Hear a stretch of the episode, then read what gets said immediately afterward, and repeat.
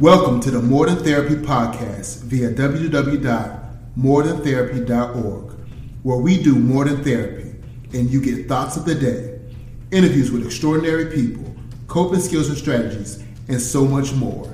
Get it? Find out more at www.morethan.therapy.org.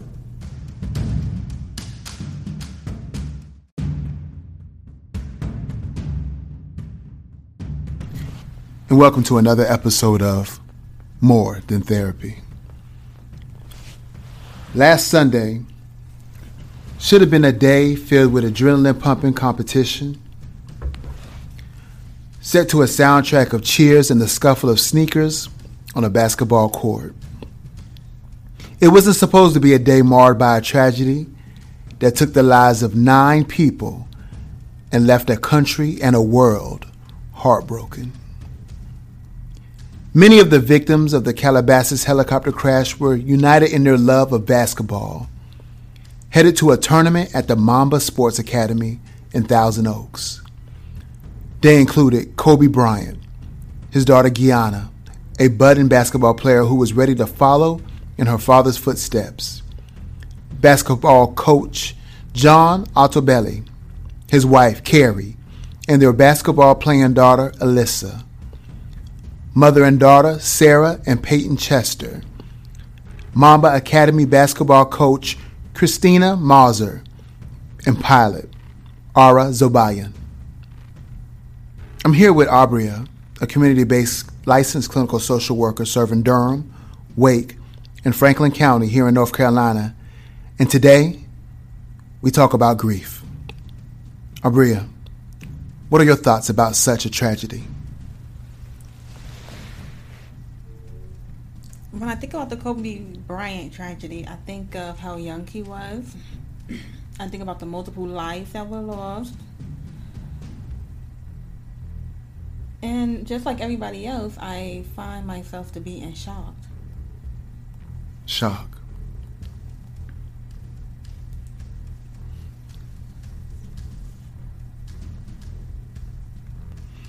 There are seven stages of grief shock and denial, pain and guilt, anger and bargaining, depression, reflection, and loneliness, upward turn, reconstruction and working through, and acceptance and hope. Regarding the first stage, which is not really considered the first stage because grief is not linear, what can you tell us about shock and denial? Um, I would say the denial part would be the place where people go that will cause them to not feel as much pain as they should. The shock of death, even when we are expecting someone to go into the next phase of life, it keeps us from feeling overwhelmed all at once. Right. What are your thoughts? I've experienced death in many different ways war, gang ties, family, health, murder. And yeah, shock and denial. Shock was like, I can't believe it happened. Why did it happen? Whoa, what's going on? Nah, that shit ain't happened. There's no way that happened. Nah, that's a rumor. That's a, a lie. That ain't true. There's no way God would take him from me or take him from us. Yeah, like that. I think when it comes to the that shock and denial part, it lasts. It's probably the longest lasting phase of grief because we usually stay into that phase until we actually go see the body. And then from there, you know, shock and denial's gone. Um, and we usually go into pain and guilt. Right. Pain and guilt. What you got on that? Um, I would say pain and guilt replaces. Uh, as the shock wears off, it is replaced with suffering and unbelievable pain. Um, mm-hmm and that pain can be almost unbearable at times. I know we all have heard of people who have died close together because of the love that they have for each other. People going to hospitals dealing with that. That would be that pain. And it is important that we experience that pain fully and not hide it, avoid it, escape from it, especially using alcohol and drugs. Um, some of us may have guilty feelings or remorse over things that we did or didn't do with that loved one. Mm-hmm. I know a lot of us should have said, "Oh my God, I wish I would have responded to that text," or "I wish I was there," or a perfect example would be Shaquille O'Neal, oldest son, saying that he wished he woke up early enough to respond to Kobe's last text. He overslept, and when he woke up, he woke up to the news of Kobe Bryant passing away in a helicopter.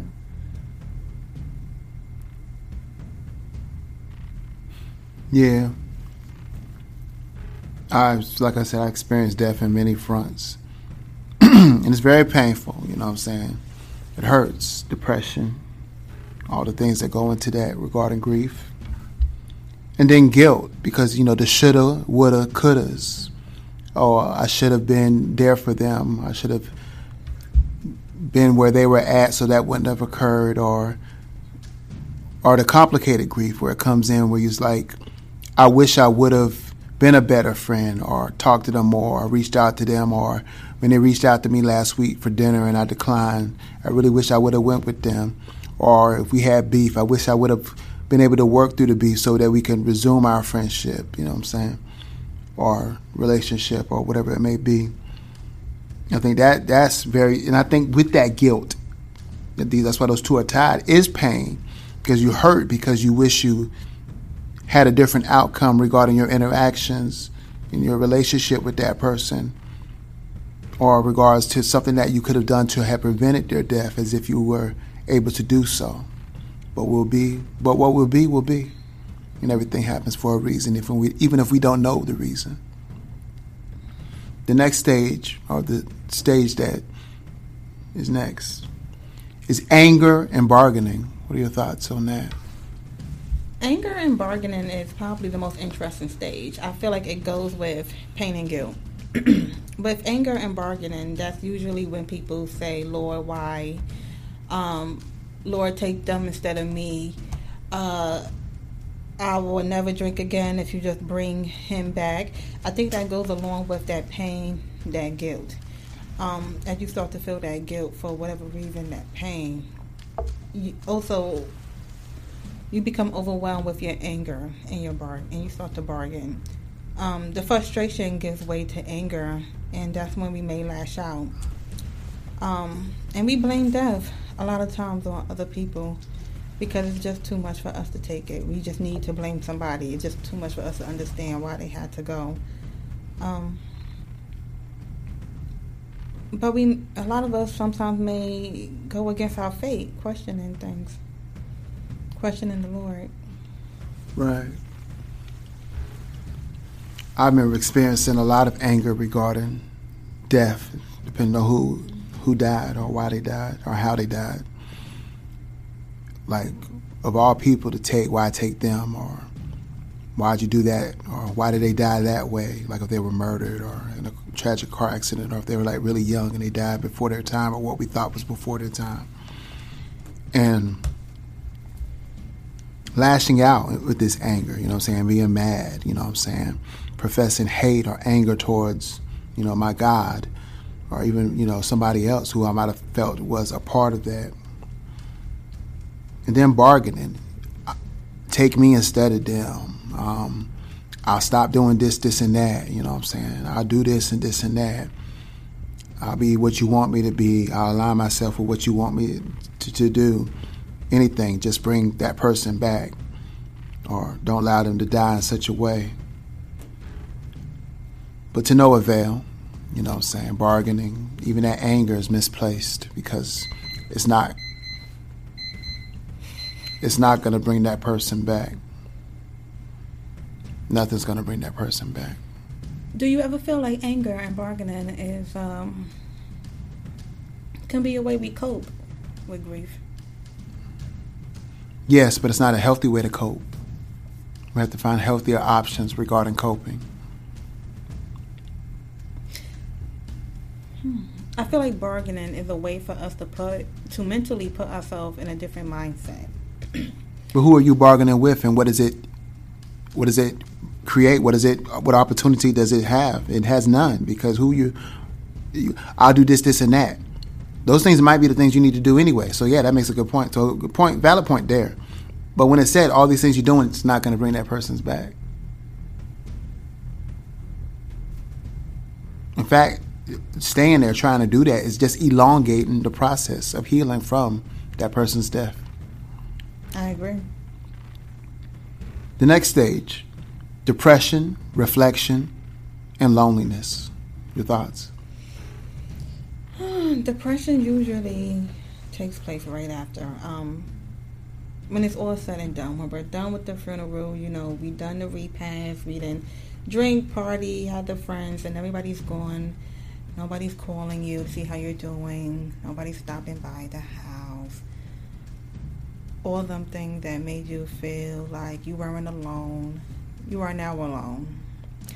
And you start reflecting on all your memories.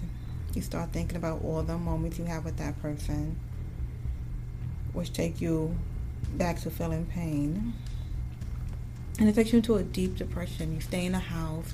You don't want to talk to no one.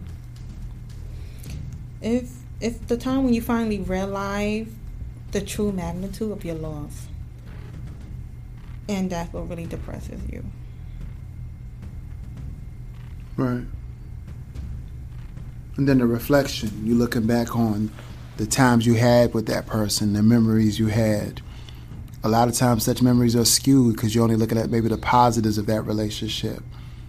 And then the loneliness because they're no longer there. They're, you're not able to have those experiences with that person anymore because they've died or were killed. It's a sense of emptiness and despair. Right. The next stage is upward turn. Tell us about upward turn.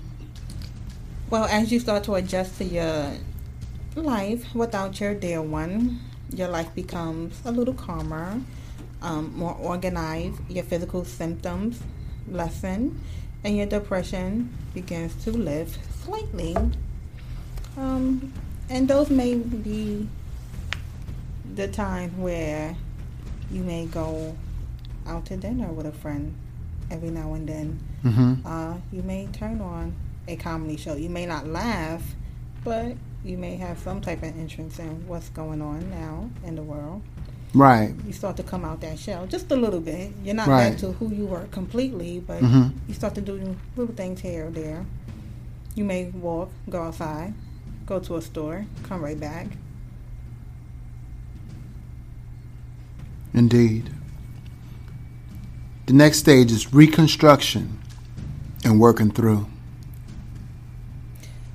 So as you become more um, functional, your mind starts working again, and you will find yourself seeking realistic solutions to problems posed by life without your loved one. Um, you will start to work on practical and financial problems and reconstructing yourself and your life without him or her. And for some of us, that's extremely hard. Think about that. For some of us who may have lost a partner, a partner you probably was living with, trying to reconstruct your life without that person, that is. Mm, yeah, that's a whole mindset of its own. Yeah. It's like a whole new chapter in your life you have to adjust to. Yeah. And you have to adjust to it unexpectedly. Most times. Most times. The next stage, the final stage, which really in essence isn't the final stage because the process of grief is not linear, is acceptance and hope. And in that stage, you learn to accept and deal with the reality of your situation. Acceptance does not necessarily mean instant happiness. Given the pain, the turmoil you have experienced, you can never return to the carefree, untroubled you that exists before this tragedy, but you will find a way forward. Um, you will start to look forward and actually plan things to the future. And eventually, you will be able to think about your lost loved one without pain, sadness. Um, you may feel a wrenching pain, but you will once again anticipate some good in your life. Yeah.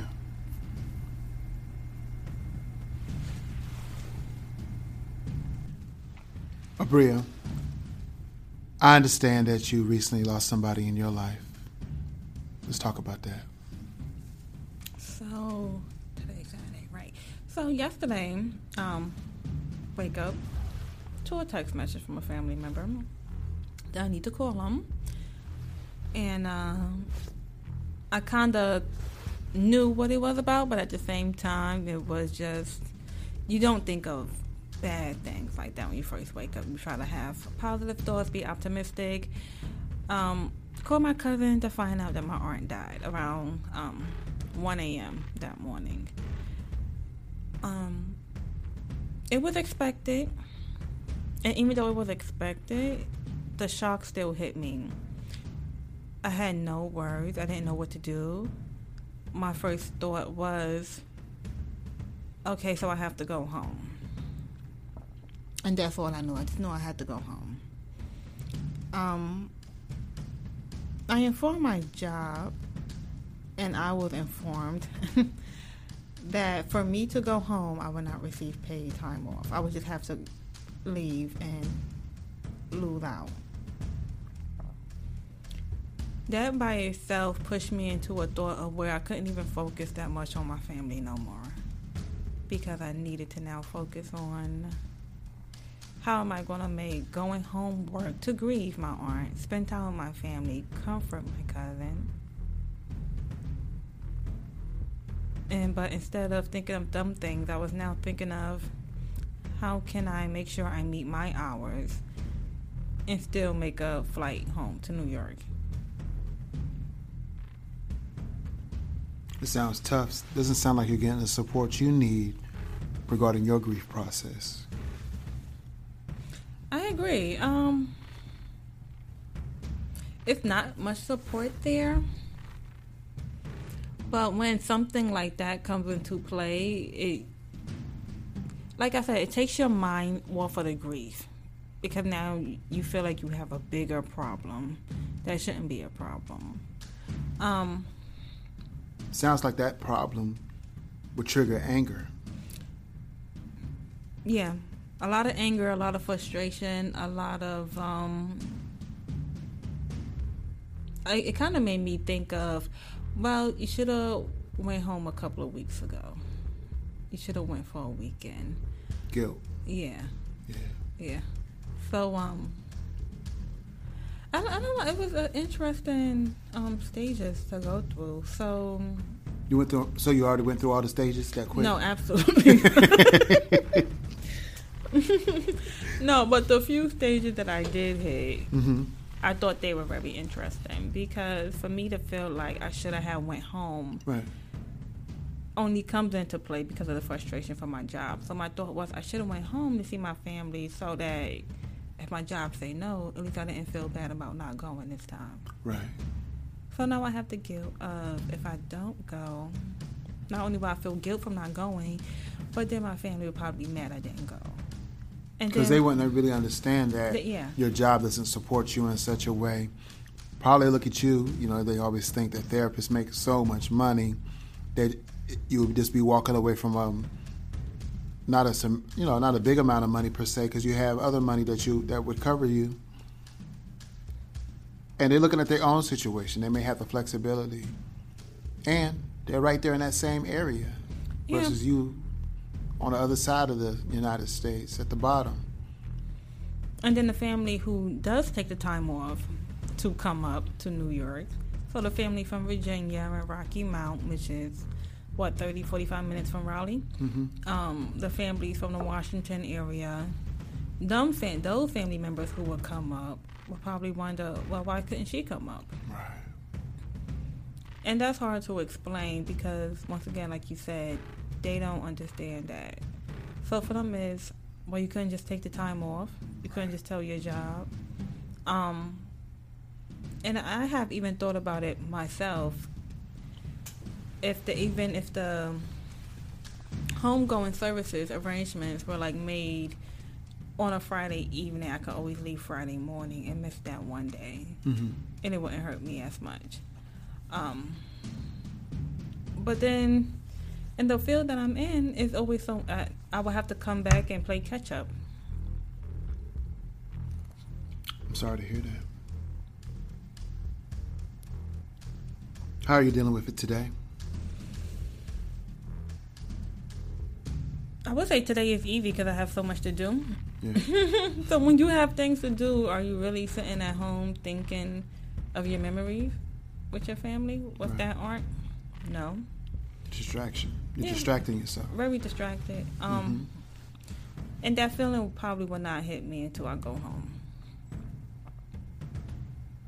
It won't hit me until I go home and she asks me questions about how I'm doing, how's work. It won't hit me until she asks me to persuade my cousins to go to school and inform them about how living on campus is and how, what stuff they need to take to live on campus. It won't hit me until I go home and see for myself that she's not here. Mm-hmm. And then I think my denial and anger will come into place when I hit New York City. New York City.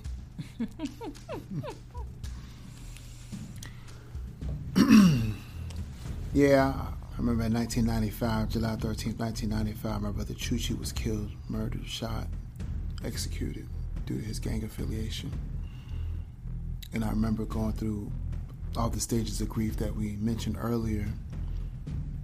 And 25 years later, still experience at times, some parts of it at times that his death was the very driving force for me to do what I do in life right now. As at the time, I was heavily involved with drugs and gang activity.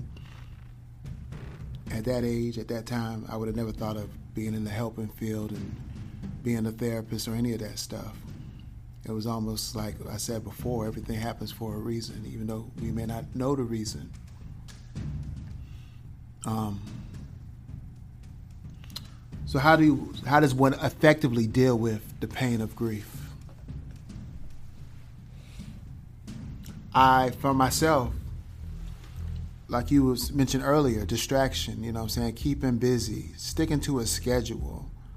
But I would also say allowing yourself to mourn, you know what I'm saying, allowing yourself to cry, allowing yourself to grieve is also a way to effectively deal with it instead of bottling it up, holding it, and then boom, something happened, and boom, crack a lack a lacka, something bad happened because you didn't appropriately process your feelings of grief. Um, I found that support groups, grief support groups, has been beneficial. I found going to my therapist has been beneficial. My psychiatrist is beneficial, you know, regarding depression symptoms and feelings of grief as it pertains to that. Positive supports, natural supports are also beneficial. You know, as you talk about the pain you're going through and the things you're going through, that way you don't feel like you're on an island going through it by yourself. You know what I mean? What about you? How do you effectively deal with the grief that you're currently experiencing? My natural support is my biggest, um, my biggest support. So I try to find time to do things that I still enjoy, and them things would be shopping and going to dinner. So me and my girls, or a family member, because I have a few cousins down here, will go and hang out. And even though it's a distraction, it gives me that sense of love because it's still family here. Mm-hmm. It makes me feel close to family because even though I'm so far, I'm still so close at the same time. Right. And I try to always think positive thoughts, as in, okay, she's gone and she was going through a lot, but she's not suffering. So I will, I um, I put a lot of faith into my religion with that. So prayer helps. Yeah. Because you have to find comfort when there's nobody else around. Right. You need to find comfort at 2 a.m. when there's nobody out for you to text or to call. And depending on your spirituality, that that can be very comforting at times. Okay.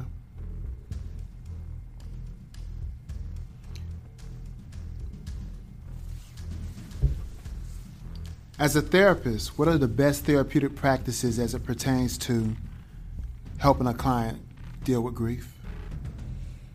Support groups, as you said. Mm-hmm. Definitely your natural support, your family members, if they are around. Mm-hmm. I would say exercising. Um, it doesn't hurt to go out for a walk, even if that is just around the block, even if that's just in your backyard, you're walking around your backyard. Mm-hmm. Just get out some, get some fresh air. A lot of the time, staying inside the house just drives you crazy at times. Um, don't be afraid to say you need help. Reach out. Like,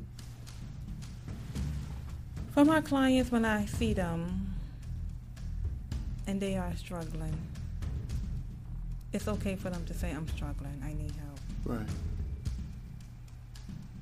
So that I can assist them in whatever it is that they're needing. And their original coping skills. Sometimes when we go through things, we stop doing things that we love. We forget that. We forget that the thing that we love to do makes us smile, brings us such enjoyment. And when we're going through so much, it's hard to think about that enjoyment. Right. So sometimes it's just helping your client by helping them set up something that they enjoy. Even that's water painting. Maybe it's journaling. Bring them a brand new journal, something pretty with color pens or something. You know, like something to get them excited about what they enjoy doing. In hopes that it would spark something within them to just want to go out and do it again. Right. I can dig it. Well, for those that are experiencing grief, I encourage you to utilize your natural supports, but if it gets to be too, too difficult to deal with it effectively or you don't have adequate natural supports, reach out to a person in the helping field, a social worker or a therapist, in order to get the support you need. Look up support groups for grief and things of that nature. And um, allow yourselves to grieve, but not to the point where it debilitates you, hurts you, or keep you from doing what you need to do for yourself. Because the person who passed away wouldn't want that for you, or at least they shouldn't. So if you're, look, if you're interested in finding a therapist, you can utilize the um, United Ways helpline by dialing 211 on your cell phone or home line. I say home line like like who really has a house phone these days, let's be honest. So by dialing 211 or also Googling mental health and putting your zip code in Google Maps. If you have any questions, concerns, or issues, feel free to reach out to morethan.therapy.org and they can lead you in the right dire- direction. Once again, that's morethan.therapy.org, utilizing the contact form, and we can assist you with getting in the right direction regarding your stabilization as it pertains to grief or whatever what other issues that may be impacting you. Abria, any last words? My last words would be to remember to take your time when grieving. It's okay to feel pain, it's okay to feel anger. It's okay to feel lonely at times. It's okay to go through the seven stages.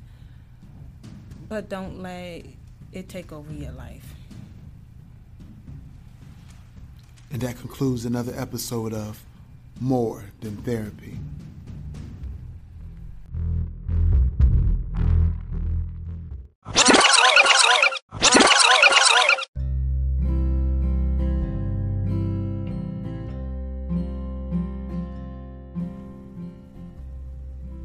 Join us for listening sessions. This is a unique opportunity for white women to hear directly from brilliant black women educators, artists, activists, mothers, and master storytellers about an experience that impacted their lives significantly. We will listen, learn, reflect, and most importantly, walk away with actions about how we can change our own lives and approach to America as white women. Listening sessions is not a barometer of our wokeness or an exercise in guilt. It's an opportunity for increased empathy and action.